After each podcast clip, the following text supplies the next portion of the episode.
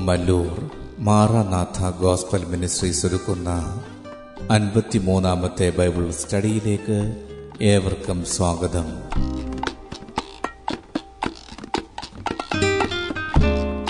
യേശു ക്രിസ്തു ആരാണ് എന്ന വിഷയത്തെ ആസ്പദമാക്കി ഞാൻ തന്നെ വഴി എന്ന വിഷയത്തിന്റെ പതിനാലാം ഭാഗമാണ് നിങ്ങൾ കേൾക്കുവാൻ പോകുന്നത്.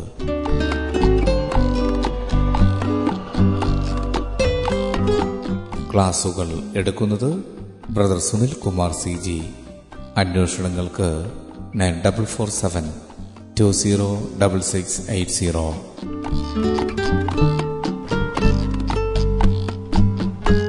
ഈ ക്ലാസുകളുടെ വീഡിയോ യൂട്യൂബിലും ലഭ്യമാണ്. Amen T V network Trivandrum Kerala. Triple nine five nine seven five nine eight zero. ദൈവത്തിന്റെ ധന്യമായി നാം വാഴ്ത്തപ്പെടുമാറാകട്ടെ. എബ്രായ ലേഖനം പത്താമത്തെ അധ്യയം എന്റെ പത്തൊമ്പതാമത്തെ വാക്യം. യേശു തന്റെ ദേഹം എന്ന തിരശ്ശീലിൽ കൂടി പ്രതിഷ്ഠിച്ച ജീവനുള്ള പുതുവഴിയായി. എബ്രായർ പത്തിന്റെ ഇരുപത് തന്റെ രക്തത്താൽ വിശുദ്ധ മന്ദിരത്തേക്കുള്ള പ്രവേശനത്തിന് ധൈര്യവും നമുക്ക് നൽകിയിരിക്കുകയാണ്. അപ്പോൾ ഇവിടെ യോഹനന്റെ സുവിശേഷം പതിനാലാം അധ്യായത്തിന്റെ ആറാമത്തെ വാക്യം നമ്മൾ ചിന്തിക്കുന്നു. യേശു ക്രിസ്തു പറയുന്നു ഞാൻ തന്നെ വഴിയും സത്യവും ജീവനുമാകുന്നു അപ്പോൾ ദൈവസനിലേക്ക് പ്രവേശിക്കുവാനുള്ള വഴിയായി യേശു ക്രിസ്തു തന്നെ മാറുകയാണ്.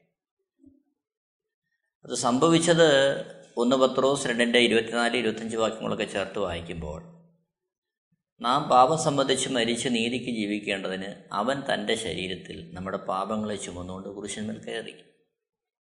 ദൈവത്തിൽ നിന്ന് മനുഷ്യനെ അകറ്റിയിരുന്നത് അവന്റെ പാപമാണ് അനുസരണക്കേട്. എന്നാൽ ആ പാപത്തിനുള്ള പരിഹാരം യേശുക്രിസ്തു കാൽവരി ക്രൂശിൽ വഹിച്ചു.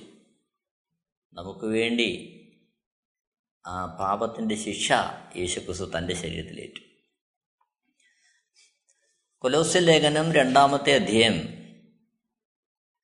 പതിമൂന്ന് മുതൽ പതിനഞ്ച് വരെയുള്ള വാക്യങ്ങളിൽ നമ്മളിങ്ങനെ കാണുന്നുണ്ട്.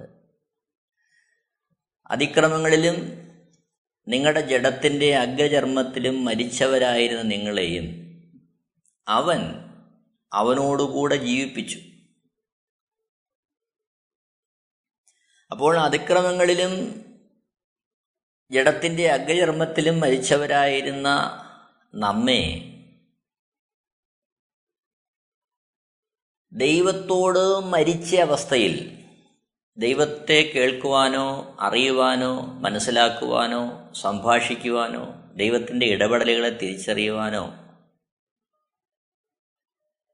അത്തരത്തിൽ കഴിയാതിരുന്ന നമ്മളെ മരണം എന്ന് പറയുമ്പോൾ യഥാർത്ഥത്തിൽ കമ്മ്യൂണിക്കേഷൻ ഗ്യാപ്പാണ് ആശയവിനിമയം അവിടെ വേർപെടുകയാണ്. എന്നാൽ അത്തരത്തിൽ മരിച്ചിരുന്ന നമ്മളെ യേശുക്രിസ്തുവിനോട് ജീവിപ്പിച്ചു. അപ്പോൾ യേശുക്രിസ്തുവിനോടുകൂടെ ജീവിച്ചു കഴിയുമ്പോൾ നടക്കുന്ന സംഭവം പിന്നെ ദൈവത്തെ കേൾക്കാൻ കഴിയുകയാണ്. അതുകൊണ്ടാണ് യേശുക്രിസ്തു യോഹനാന്റെ സുവിശൽ പറഞ്ഞത് ഞാൻ നിങ്ങളുടെ കൂടെ ഇരിക്കേണ്ടതിന് പരിശുദ്ധാത്മ എന്ന് പറയുന്ന കാര്യസ്ഥനെ തരും. അപ്പോൾ കാര്യസ്ഥൻ ഉപദേശിക്കും. ആ ഉപദേശം കേൾക്കും. കേൾക്കാൻ നമുക്ക് സാധിക്കും. അപ്പോൾ മരിച്ചവരായിരുന്ന ആ സഹവാസം ഇടപെടൽ അല്ലെങ്കിൽ ദൈവത്തിൽ നിന്ന് കേൾക്കുവാൻ കഴിയാതിരുന്ന നമ്മളെ ജീവിപ്പിച്ചു ദൈവത്തിൽ നിന്ന് കേൾക്കുവാൻ തക്കവണ്ണം. അത് നടന്നത് യേശുക്രിസ്തുവില്ല ദൈവമായിട്ടുള്ള ബന്ധം അറ്റുപോയത് പാപത്താല. അപ്പോൾ പാപത്തിന്റെ ശിക്ഷ സ്വന്തം ശരീരത്തിൽ മരണമായി ഏറ്റെടുത്തവൻ.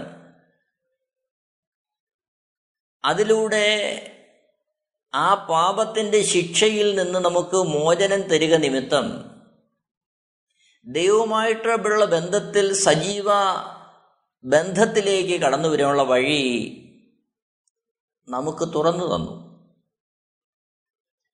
നോക്കണമേ അവിടെ വായിക്കുന്നു അതിക്രമങ്ങളൊക്കെയും നമ്മോട് ക്ഷമിച്ച ചട്ടങ്ങളാൽ അതിക്രമങ്ങളൊക്കെയും നമ്മൾ ക്ഷമിച്ചു. ആ ചട്ടങ്ങളിൽ ആ ക്ഷമിച്ച ചട്ടങ്ങളാൽ എന്തു ചെയ്തു? നമുക്ക് വിരോധവും പ്രതികൂലവുമായിരുന്ന കൈയെഴുത്ത് മായിച്ചു. ക്രൂശിൽ തറച്ചു. നടുവിൽ നിന്ന് നീക്കിക്കളഞ്ഞു. വാഴ്ചകളെയും അധികാരങ്ങളെയും ആയുധവർഗം വെപ്പിച്ച് ക്രൂശിൽ അവരുടെ മേൽ ജയോത്സവം കൊണ്ടാടി അവരെ പരസ്യമായ കാഴ്ചയാക്കി. അപ്പോൾ യേശുക്രിസ്തുവിന്റെ കാൽവരി ക്രൂശിൽ മരണത്തിൽ നടന്നത് പിതാവായ ദൈവത്തിന്റെ അടുക്കലേക്ക് എത്തുവാനുള്ള വഴിയായി തീർന്ന യേശുക്രിസ്തുവിന്റെ ആ മരണത്തിൽ പരമയാഗത്തിൽ നടന്നത് കേവലം പഴയ നിയമ പുസ്തകങ്ങളിൽ പറയുന്ന യാഗങ്ങളുടെ പൂർത്തീകരണം മാത്രമല്ല. വെളിപ്പാട് പുസ്തകത്തിൽ നമ്മൾ വായിച്ചതുപോലെ മാനകുലത്തിനെ പ്രതീക്ഷിച്ചിരിക്കുന്ന നിത്യമായ നരകത്തിന്റെ പരിഹാരമായ ആ രണ്ടാം മരണത്തിന്റെ ശിക്ഷ തന്റെ ശരീരത്തിൽ ഏറ്റെടുത്തു എന്നുള്ളത് മാത്രമല്ല അതിലുപരിയായി നമുക്ക് പ്രതികൂലമായിരുന്ന കയ്യെഴുത്ത് മായിച്ചു അതിനെ ക്രൂശിൽ തറച്ച് നടുവിൽ നിന്ന് നീക്കിക്കളഞ്ഞു. അപ്പോൾ മാനകുലത്തിന് എതിരായി ഒരു കയ്യെഴുത്തുണ്ടായിരുന്നു എന്തായിരുന്ന കയ്യെഴുത്ത് ഒന്നാമത്തെ മനുഷ്യനായ എന്റെയും നിങ്ങളുടെ പിതാവായ ആദാമിന് ലഭിച്ച നിമിത്തം ലഭിച്ച കൈയെഴുത്ത്. എന്താണ്? ദൈവസ്വരൂപത്തിലും ദൈവസാദൃശ്യത്തിലും സൃഷ്ടിക്കപ്പെട്ടിട്ടും കേവലം പിശാചിന്റെ തന്ത്രത്തിൽ കുടുങ്ങിപ്പോയി വശീകരിക്കപ്പെട്ട് വീണുപോയി ദൈവത്തിന്റെ സ്നേഹത്തെ ദൈവത്തിന്റെ കൽപ്പനയെ ദൈവത്തിന്റെ വചനത്തെ ഒക്കെ അനുസരിക്കാതെ ലംഘിച്ച് പിശാചിന്റെ വചനങ്ങളെ കേട്ട് അവനെ ആ രീതിയിൽ അനുസരിക്കുവാൻ സമർപ്പിക്കപ്പെടുക നിമിത്തം ഒരു കയ്യെഴുത്തുണ്ടായി അനുസരണം കെട്ടവനെന്നുള്ള കയ്യെഴുത്ത് ദൈവസ്വരൂപത്തിൽ സൃഷ്ടിക്കപ്പെട്ടിട്ടും ദൈവത്തോട് നിങ്ങൾ സമന്മാരാകും എന്നുള്ള പിശാചിന്റെ തന്ത്രത്തിൽ കുടുങ്ങിപ്പോയ ആ അനുസരണക്കേട്. അതായിരുന്നു ഒന്നാമത്തെ മനുഷ്യൻ ആദാമൻ ലഭിച്ച കൈയെഴുത്ത്. അപ്പോൾ ആ അനുസരണക്കേട് എന്നുള്ള പേരിന് യോഗ്യനായ ആദാമിന്റെ സന്തതിയായി ജനിച്ച ഞാനും നിങ്ങളും ഉൾപ്പെടുന്ന മാനവകുലം മുഴുവൻ ദൈവത്തിന്റെ ദൂതന്മാരുടെ മുമ്പിലും പിശാജിന്റെ ഗണത്തിന്റെ മുമ്പിലും അറിയപ്പെടുന്നത് ദൈവത്തോട് അനുസരണക്കേട് കാണിച്ചവർ എന്നുള്ള ലേവല നമുക്കുള്ളത്. യഥാർത്ഥത്തിൽ ഉൽപ്പത്തി പുസ്തകം ഒന്നാമത്തെ തീയതി ഇരുപത്തി ആറ് ഇരുപത്തേഴ് ഇരുപത്തെട്ട് വാക്യങ്ങളും ശേഷം ഭാഗങ്ങൾ വായിക്കുമ്പോൾ നമുക്ക് കാണാൻ കഴിയുന്നത് ഈ ഭൂമിയെ വാഴുവാനാണ് ദൈവം മനുഷ്യനെ സൃഷ്ടിച്ചത്. സകല ചരാചങ്ങളുടെ മേൽ വാഴുവാൻ സമുദ്രത്തിലുള്ള മത്സ്യങ്ങളുടെ മേൽ വാഴുവാൻ പറവജാതികളുടെ മേൽ വാഴുവാൻ. അങ്ങനെ സകലത്തിന്റെ മേലും വാഴുവാൻ അധികാരം നൽകപ്പെട്ട മനുഷ്യൻ കേവലം പിശാചിന്റെ തന്ത്രത്തിൽ കുടുങ്ങിപ്പോയി. നമുക്കറിയാം കേരളത്തിൽ തന്നെ കുടിയേറ്റ മേഖലകളിലേക്ക് ആദ്യകാലങ്ങളിൽ കടന്നുപോയവർ അവിടെ ചെയ്തത് ആ മേഖലകളുടെ ഉടമകളായിരുന്ന സാധാരണ മനുഷ്യരെ അവരുടെ സന്തോഷത്തിന് വേണ്ടി അല്പം മദ്യമോ ലഹരി പദാർത്ഥങ്ങളോ ഒക്കെ നൽകി അവരുടെ വസ്തുക്കളൊക്കെ എഴുതി വാങ്ങിയ സാഹചര്യങ്ങളുണ്ട്. അപ്പോൾ ലോകത്തെമ്പാടും നടക്കുന്നുണ്ടത്. വിദ്യാഭ്യാസമില്ലാത്ത അല്ലെങ്കിൽ ആ രീതിയിൽ ചിന്തിക്കാൻ കഴിയാത്ത ആ സാധാരണ മനുഷ്യരെ പലതും പറഞ്ഞ് പ്രലോഭിപ്പിച്ചും ഒക്കെ അവരുടെ കാര്യങ്ങൾ സ്വന്തമാക്കുന്ന അനേകരുണ്ട് ഏത് കാലഘട്ടത്തിൽ. അപ്പോൾ ഇവിടെ സംഭവിച്ചത് ദൈവത്തിന്റെ സ്വരൂപത്തിലാകും ദൈവത്തെ പോലെ ആകും എന്നൊക്കെ ഉള്ള ആ പ്രലോഭനം കേട്ടപ്പോൾ ദൈവത്തിന്റെ സ്വരൂപത്തിലും സാദൃശ്യത്തിലും സൃഷ്ടിക്കപ്പെട്ടിട്ടും ആദാമത് അനുസരിക്കാൻ തയ്യാറായി. തന്നിമിത്തം ആ അനുസരണം പിതാവിന്റെ സ്നേഹത്തിൽ നിന്നുള്ള അകൽച്ചയായി മാറി പിശാജിന്റെ സമ്പൂർണ ആധിപത്യം അവന്റെ മേൽ വരുവാൻ തക്കൊണ്ടിടയായി അതുകൊണ്ടാണ് മത്തായ സുവിശേഷം നാലാമത്തെ അധ്യയത്തിൽ യേശുവിനെ പരീക്ഷിക്കുവാൻ തക്കവണ്ണം പിശാജ് ശ്രമിക്കുമ്പോൾ യേശുവിനോട് പറയുന്നത് ഈ ഭൂമിയിലെ സകല നന്മകളെയും കാണിച്ചിട്ട് പിശാജ് യേശുവിനോട് പറയുന്നു ഇതെല്ലാം എന്റെ അധീനതയിൽ കിടക്കുകയാണ്. ഞാൻ നിനക്ക് തരാം എന്നെ വീണ് നമസ്കരിച്ചാൽ. അപ്പോൾ മനുഷ്യൻ വാഴുവാൻ തക്കവണ്ണം മനുഷ്യന്റെ അധികാരത്തിന്റെ കീഴിലായിരിക്കുവാൻ ഏൽപ്പിച്ച ഭൂമിയെ പിശാജിന്റെ അടിമത്വത്തിലേക്ക് മനുഷ്യൻ തീറെഴുതി കൊടുത്തു. അനുസരണക്കേടിനാൽ അവൻ സ്വന്തമാക്കി. അപ്പോൾ ഇതിന് നിധാനമായത് ദൈവത്തോട് അനുസരണക്കേട് കാണിച്ച ആദാവ് എന്നുള്ള ലേബല മാനകുലത്തിന്റെ മുഴുവൻ പേരിൽ കിടക്കുന്നത്. എന്നാൽ ഇവിടെയാണ് യേശുക്രിസ്തു നമുക്ക് വിരോധവും പ്രതികൂലമായിരുന്ന കയ്യെഴുത്ത് മായിച്ചത്. എങ്ങനെ? അനുസരണക്കേട് മായിച്ചു യേശുക്രിസ്തു അനുസരണത്താൽ. നോക്കണം ഫിലിപ്പ്യാലേഖനൻ രണ്ടാമത്തെ അധ്യയം അതിന്റെ അഞ്ച് മുതലുള്ള വാക്യങ്ങൾ വായിക്കുന്നു ക്രിസ്തുവേശുള്ള ഭാവം തന്നെ നിങ്ങളിൽ ഉണ്ടായിരിക്കട്ടെ. അവൻ ദൈവരൂപത്തിലിരിക്കെ ദൈവത്തുള്ള സമത്വം മുറുകെ പിടിച്ചുകൊള്ളണമെന്ന് വിചാരിക്കാതെ ദാസരൂപമെടുത്തു മനുഷ്യ സാദൃശ്യത്തിലായി തന്നെത്താൻ ഒഴിച്ച് വേഷത്തിൽ മനുഷ്യനായി വിളങ്ങി തന്നെത്താൻ താഴ്ത്തി മരണത്തോളം ക്രൂശിലെ മരണത്തോളം തന്നെ അനുസരണമുള്ളവനായി തീർന്നു.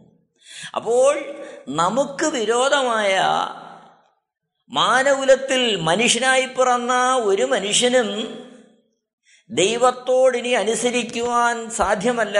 അനുസരണക്കേട് നിമിത്തം അവർ പാപത്തിന്റെ അടിമത്വത്തിലായി ഇനി മാനകുലത്തിനൊരു മോചനവുമില്ല. മാനകുലത്തിന്റെ മേൽ പിശാജ് സകലതമായ ആധിപത്യവും സ്ഥാപിച്ച് അവനെ അവന്റെ ഇഷ്ടങ്ങൾക്കൊത്തവണ്ണം തുള്ളിച്ചുകൊണ്ടിരുന്ന പിശാജിന്റെ വഴികളിൽ അവനെ വലിച്ചുകൊണ്ടിരുന്ന ആ അവസ്ഥയിൽ യാതൊരു മോചനവും അവന് പ്രാപിക്കുവാൻ കഴിയാതിരുന്നപ്പോൾ മനുഷ്യരൂപത്തിലേക്ക് ദൈവമായിരുന്നവൻ ഇറങ്ങി വന്നു. മനുഷ്യ സാദൃശ്യത്തിൽ അവൻ ഭൂമിയിൽ വന്നു. വന്നിട്ട് എന്ത് ചെയ്തു? അനുസരിച്ചു. ഏതറ്റം വരെ അനുസരിച്ചു. മരണത്തോളം ക്രൂശിലെ മരണത്തോളം തന്നെ അനുസരണമുള്ളവനായി. അപ്പോൾ അനുസരണം കെട്ടവൻ എന്നുള്ള മാനകുലത്തിന്റെ ലേബൽ യേശുക്രിസ്തു മായിച്ചെഴുതി. താൻ അനുസരിച്ചിരിക്കുന്നു അതാണ് ക്രൂശിൽ താൻ ആയിരുന്നപ്പോൾ ജീവൻ ദൈവത്തിന്റെ കരങ്ങളിലേക്ക് ഏൽപ്പിക്കുന്നതിന് മുമ്പ് പറയുന്നത് നിവർത്തിയായി. എന്ത് നിവർത്തിയായി? അനുസരണം നിവർത്തിയായി. തിരുവെഴുത്തുകളിൽ യേശുക്രിസ്തുവിനെ കുറിച്ച് പറഞ്ഞിരുന്ന കാര്യങ്ങളെല്ലാം നിവർത്തിയായി. ഒരു കാര്യം പോലും അവശേഷിപ്പിക്കാതെ സകലതും തന്റെ ജീവൻ കൊണ്ട് തന്റെ ശരീരം കൊണ്ട് യേശു നിവർത്തിയാക്കി. അപ്പോൾ മാനകുലത്തിന് വിരോധമായിരുന്ന പ്രതികൂലമായിരുന്ന കൈയെഴുത്തിയതായിരുന്നു അനുസരണക്കേട്.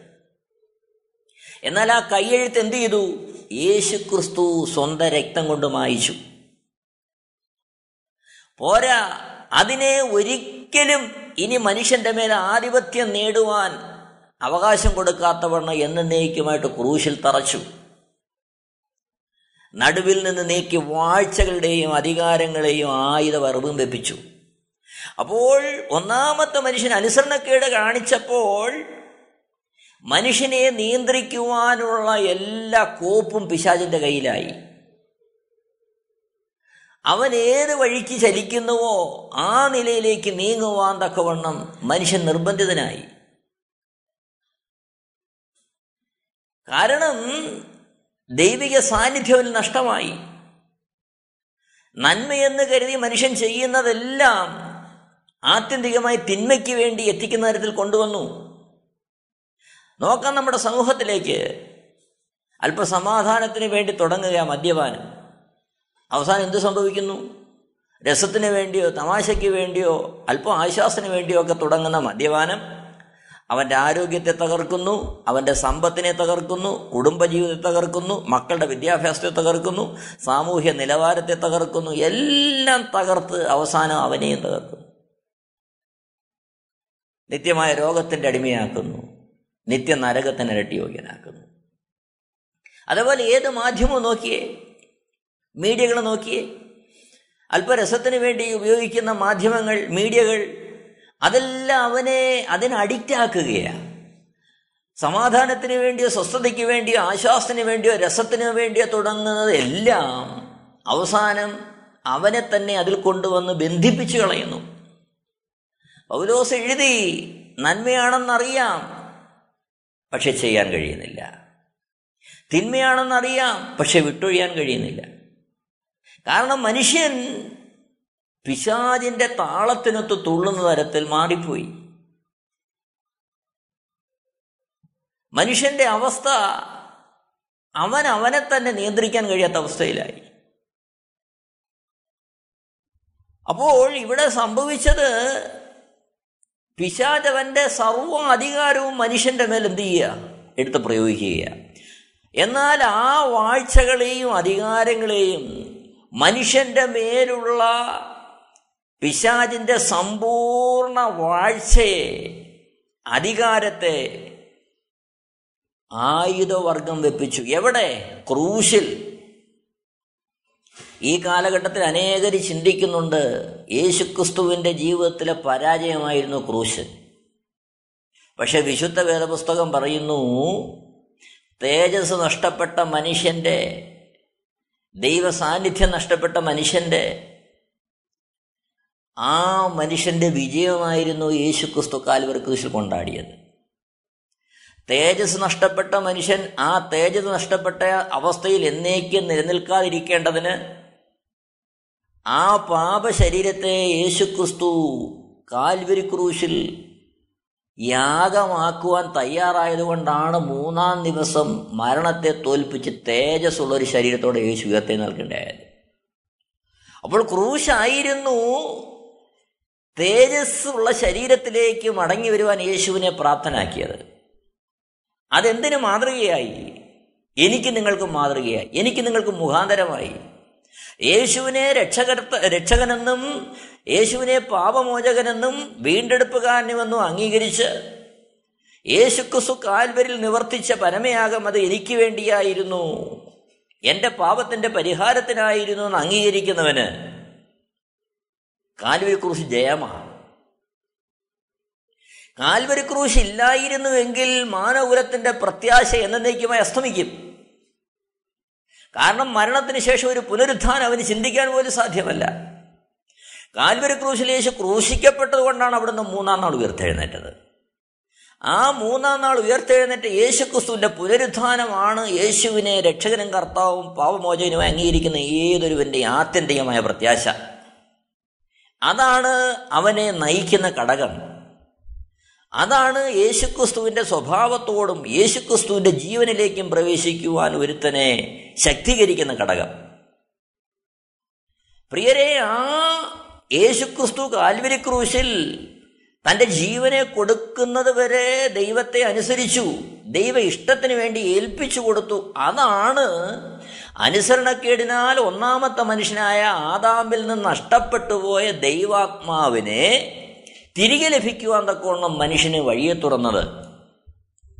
യോഹനന്റെ സുവിശേഷം നമ്മൾ വായിക്കുന്നു യേശുക്രിസ്തു അന്നുവരെയും തേജസ്കരിക്കപ്പെട്ടിട്ടില്ലായാൽ പരിശുദ്ധാത്മ വന്നിട്ടില്ലായിരുന്നു. അപ്പോൾ ഈ പരിശുദ്ധാത്മാവിനെ വ്യാപകമായി മാനകുലത്തിന് ലഭ്യമാകണമെങ്കിൽ യേശുക്രിസ്തുവിന്റെ തേജസ്കരണം നടക്കണമായിരുന്നു.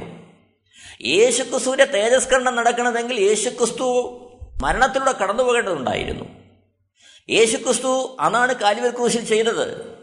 കാൽവരി ക്രൂശിലെ മരണത്താൽ മാനകുലത്തിന്റെ ശിക്ഷയെ ഏറ്റുവാങ്ങി അവിടുന്ന് സമ്പൂർണമായ അനുസരണത്തെ വെളിപ്പെടുത്തി. പോരാ നമുക്കെതിരായിരുന്ന എല്ലാ കൈയെഴുത്തുകളെയും മായിച്ച് അവിടുന്ന് ക്രൂശിൽ തറയ്ക്കുകയാണ്. അതിന്റെ മുമ്പാകെ വാഴ്ചകളും അധികാരങ്ങളും എല്ലാം ആയുധവർഗം വയ്ക്കുക കാരണം പിശാചിന്റെ എന്നേക്കുമായുള്ള മനുഷ്യന്റെ മേളിൽ പിടിനഷ്ടമായി. കാരണം അവൻ എന്നും മനുഷ്യനെ ഭയപ്പെടുത്തിക്കൊണ്ടിരുന്നതാണ്. അനുസരണക്കേട് കാണിച്ചു അനുസരണക്കേട് കാണിച്ചു. ഞാനൊരു കഥ ഇങ്ങനെ കേട്ടിട്ടുണ്ട്. ധനവാനായ ഒരു മനുഷ്യൻ അദ്ദേഹത്തിന്റെ ഒരു മകൻ ഭാര്യ മരിച്ചുപോയി ഒരു മകൻ. അപ്പോൾ ഈ മകന്റെ കാര്യങ്ങൾ നോക്കി നടത്തുവാൻ ആ വീട്ടിലൊരു പരിചാരകനുണ്ട് അപ്പോൾ ഒരു ദിവസം ഈ കുഞ്ഞ് എന്ത് ചെയ്തു? ഏതോ അബദ്ധത്തിൽ ഒരു താറാവിനെ വടികൊണ്ടടിച്ചു. ആ താറാവ് അങ്ങ് ചത്തുപോയി. ഈ വേലക്കാരൻ ആ കുഞ്ഞിനോട് പറഞ്ഞു നീ താറാവിനെ അടിച്ചു വന്ന കാര്യം ഞാൻ അപ്പനോട് പറയും. അതുകൊണ്ട് ഞാനിവിടെ ചെയ്യുന്ന കാര്യങ്ങളൊന്നും നീ അപ്പനോട് പറയരുത്.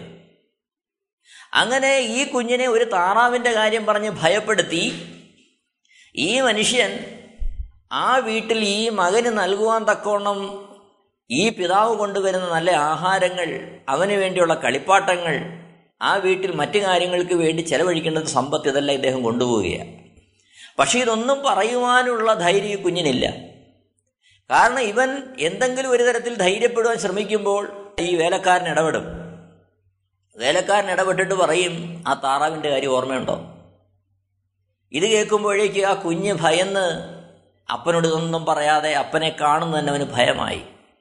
എന്നെ കേൾക്കുന്ന പ്രിയരെ ഏതൻ തോട്ടത്തിൽ നടന്നത് ഇതാ.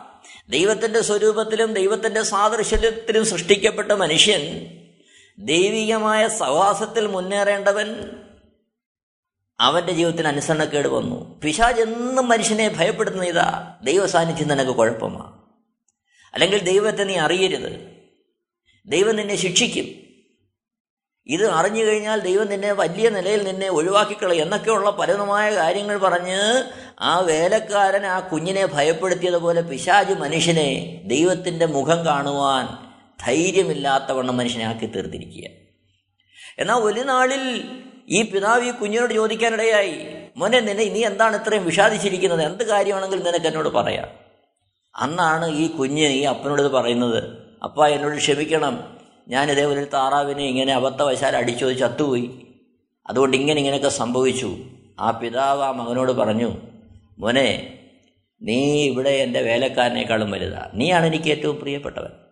എന്നെ കേൾക്കുന്ന പ്രിയരെ ദൈവം സ്വന്തം സ്വരൂപത്തിലും സാദൃശ്യത്തിലും സൃഷ്ടിക്കപ്പെട്ട മനുഷ്യൻ. എന്നാൽ ഈ കഥയിൽ നിന്ന് വ്യത്യസ്തമായി മാനകുലത്തിന്റെ അവസ്ഥയിൽ മറ്റൊരു കാര്യമുണ്ട്. ദൈവം സ്നേഹവാനാണ്. അതേസമയം തന്നെ ദൈവം നീതിമാനുമാണ്. ദൈവം നീതിമാനാകൊണ്ട് അനുസരണക്കേടിന് പരിഹാരം വരണമെങ്കിൽ അനുസരണം തികഞ്ഞേ മതിയാകൂ. അപ്പോൾ അനുസരണക്കേട് എന്ന ആയുധം ഉപയോഗിച്ച് മനുഷ്യനെ നിലയ്ക്ക് നിർത്തിയിരുന്ന പിശാജിന്റെ തന്ത്രങ്ങളെ എന്നേക്കുമായി തകർക്കുവാൻ കാൽവരി ക്രൂശിൽ യേശു ക്രിസ്തു പിതാവിനെ അനുസരിച്ചു ദൈവേഷ്ടം ചെയ്യുവാൻ അനുസരിച്ചു എവിടം വരെ? സ്വന്തം ശരീരം സ്വന്തം ജീവൻ സ്വന്തം രക്തം ഇതൊഴുക്കുന്നിടം വരെ അനുസരിച്ചു. ഇതാണ് എബ്രായ ലേഖനം അഞ്ചാമത്തെ അധ്യയം. അതിന്റെ എട്ടാമത്തെ വാക്യം നമ്മൾ കാണുന്നുണ്ട്. പുത്രനെങ്കിലും താൻ അനുഭവിച്ച കഷ്ടങ്ങളാൽ അനുസരണം പഠിച്ചു തികഞ്ഞവനായി അനുസരണം പഠിച്ചു തികഞ്ഞവനായി. യേശുക്രിസ്തു എന്ത് ചെയ്തു? അനുസരണം പഠിച്ച് തികഞ്ഞവനായി. അനുസരണത്തിലൂടെ തികഞ്ഞവനായി. ഏതറ്റം വരെ അനുസരിക്കുവാൻ മരണം വരെ അനുസരിക്കുവാൻ സ്വന്തം ശരീരത്തെ തകർക്കുന്നത് വരെ അനുസരിക്കുവാൻ ദൈവേഷ്ടം മാത്രം തന്നിലൂടെ നിറവേറുവാൻ തക്കവണ്ണം തന്നെ ഏൽപ്പിച്ചു കൊടുക്കുന്നത് വരെ അനുസരിക്കുവാൻ. നോക്കണമേ എബ്രായ ലേഖനം അഞ്ചിന്റെ എട്ട് ഒമ്പത് വാക്യങ്ങളിൽ പുത്രനെങ്കിലും താൻ അനുഭവിച്ച കഷ്ടങ്ങളാൽ അനുസരണം പഠിച്ച് തികഞ്ഞവനായി. തന്നെ അനുസരിക്കുന്ന ഏവർക്കും നിത്യരക്ഷയുടെ കാരണഭൂതനായി തീർന്നു. എന്നെ കേൾക്കുന്ന പ്രിയരെ യേശുക്രിസ്തു കാലുപരി ക്രൂശിൽ സമ്പൂർണമായി അനുസരണം തികച്ചു. അനുസരണം പഠിച്ച് തികഞ്ഞവനായി. ശേഷം താഴോട്ട് നമ്മൾ വായിക്കുന്നുണ്ട് അങ്ങനെ നിത്യരക്ഷയുടെ കാരണഭൂതനായി തീർന്നു. ഫിലിപ്പിയ ലേഖനം രണ്ടാമത്തെ അധ്യായം എന്റെ അഞ്ച് ആറ് ഏഴ് എട്ട് വാക്യങ്ങൾ വായിക്കുമ്പോൾ നമ്മളവിടെ കാണുന്ന ഇതാ ക്രൂശിലെ മരണത്തോളം തന്നെ അനുസരണമുള്ളവനായി തീർന്നു. അതുകൊണ്ട് ദൈവവും അവനെ ഏറ്റുയർത്തി സകലനാമത്തിന് മേലായ നാമം നൽകി. അങ്ങനെ യേശുവിന്റെ നാമത്തിങ്കർ സ്വർലോകരുടെയും ഭൂലോകരുടെയും അധോലോകരുടെയും മുഴങ്കാലൊക്കെയും മടങ്ങുകയും എല്ലാ നാവും യേശു ക്രിസ്തു കർത്താവെന്ന് പിതാവായ ദൈവത്തിന്റെ മഹത്വത്തിനായി ഏറ്റുപറയുകയും ചെയ്യേണ്ടി വരും. അപ്പോൾ എന്നെ കേൾക്കുന്ന പ്രിയരെ യേശു ക്രിസ്തു ഉയർത്തത്. ഉയർപ്പിച്ചത് എങ്ങനെയാ? കാൽവരി ക്രൂശിൽ യാഗമായ യേശു ക്രിസ്തു കല്ലറെ തകർത്ത് ഉയർത്തത് എങ്ങനെയാ? കേവലം ദൈവമായതുകൊണ്ട് മാത്രമല്ല ഭൂമിയിലേക്ക് വരുമ്പോൾ ദൈവത്തിന്റെ ഒരാനുകൂല്യവും യേശു ക്രിസ്തുവിന് ലഭിച്ചില്ല. എന്നാൽ യേശു ക്രിസ്തു മരണത്തിന് ശേഷം കല്ലറയെ തകർത്ത് ഉയർത്തെഴുന്നേറ്റത് സകലത്തിലും ദൈവത്തെ അനുസരിച്ചതുകൊണ്ടാണ്. സകലത്തിലും ദൈവത്തെ അനുസരിച്ചതുകൊണ്ടാണ്. അനുസരണം തികഞ്ഞതുകൊണ്ടാണ്. പ്രിയരെ നാം അത് മനസ്സിലാക്കണം. നമ്മുടെ ജീവിതത്തിൽ നമ്മൾ നമ്മളത് മാതൃകയാക്കേണ്ടുന്ന പ്രധാനമായൊരു ഘടകമാണ്. യോഹന്നാന്റെ സുവിശേഷം പതിനേഴാമത്തെ അധ്യായത്തിന്റെ നാലാമത്തെ വാക്യം നമ്മൾ വായിക്കുന്നു. യോഹന്നാന്റെ സുവിശേഷം പതിനേഴാമത്തെ അധ്യായം നാലാമത്തെ വാക്യം.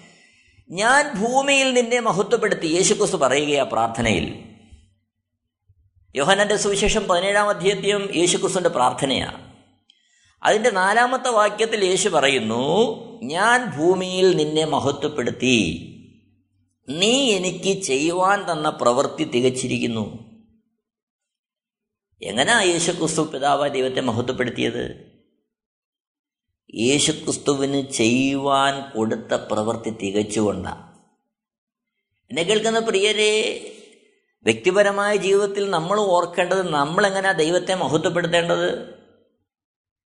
കേവലം ചില വരികൾ പാടി ദൈവത്തെ മഹത്വപ്പെടുത്തുക അത് നല്ല കാര്യമാണ് അത് സന്തോഷമാണ് എന്നാൽ അതിലുപരി ഓർക്കുക ആത്യന്തികമായിട്ട് ദൈവം സന്തോഷിക്കുന്നത് നമുക്ക് തികയ്ക്കുവാൻ ദൈവം ഏൽപ്പിച്ചിരിക്കുന്ന പ്രവൃത്തി തികയ്ക്കുന്നതിലൂടെയാണ് ദൈവനാമം ആത്യന്തികമായി നമ്മളുടെ മഹത്വപ്പെടുന്നത്.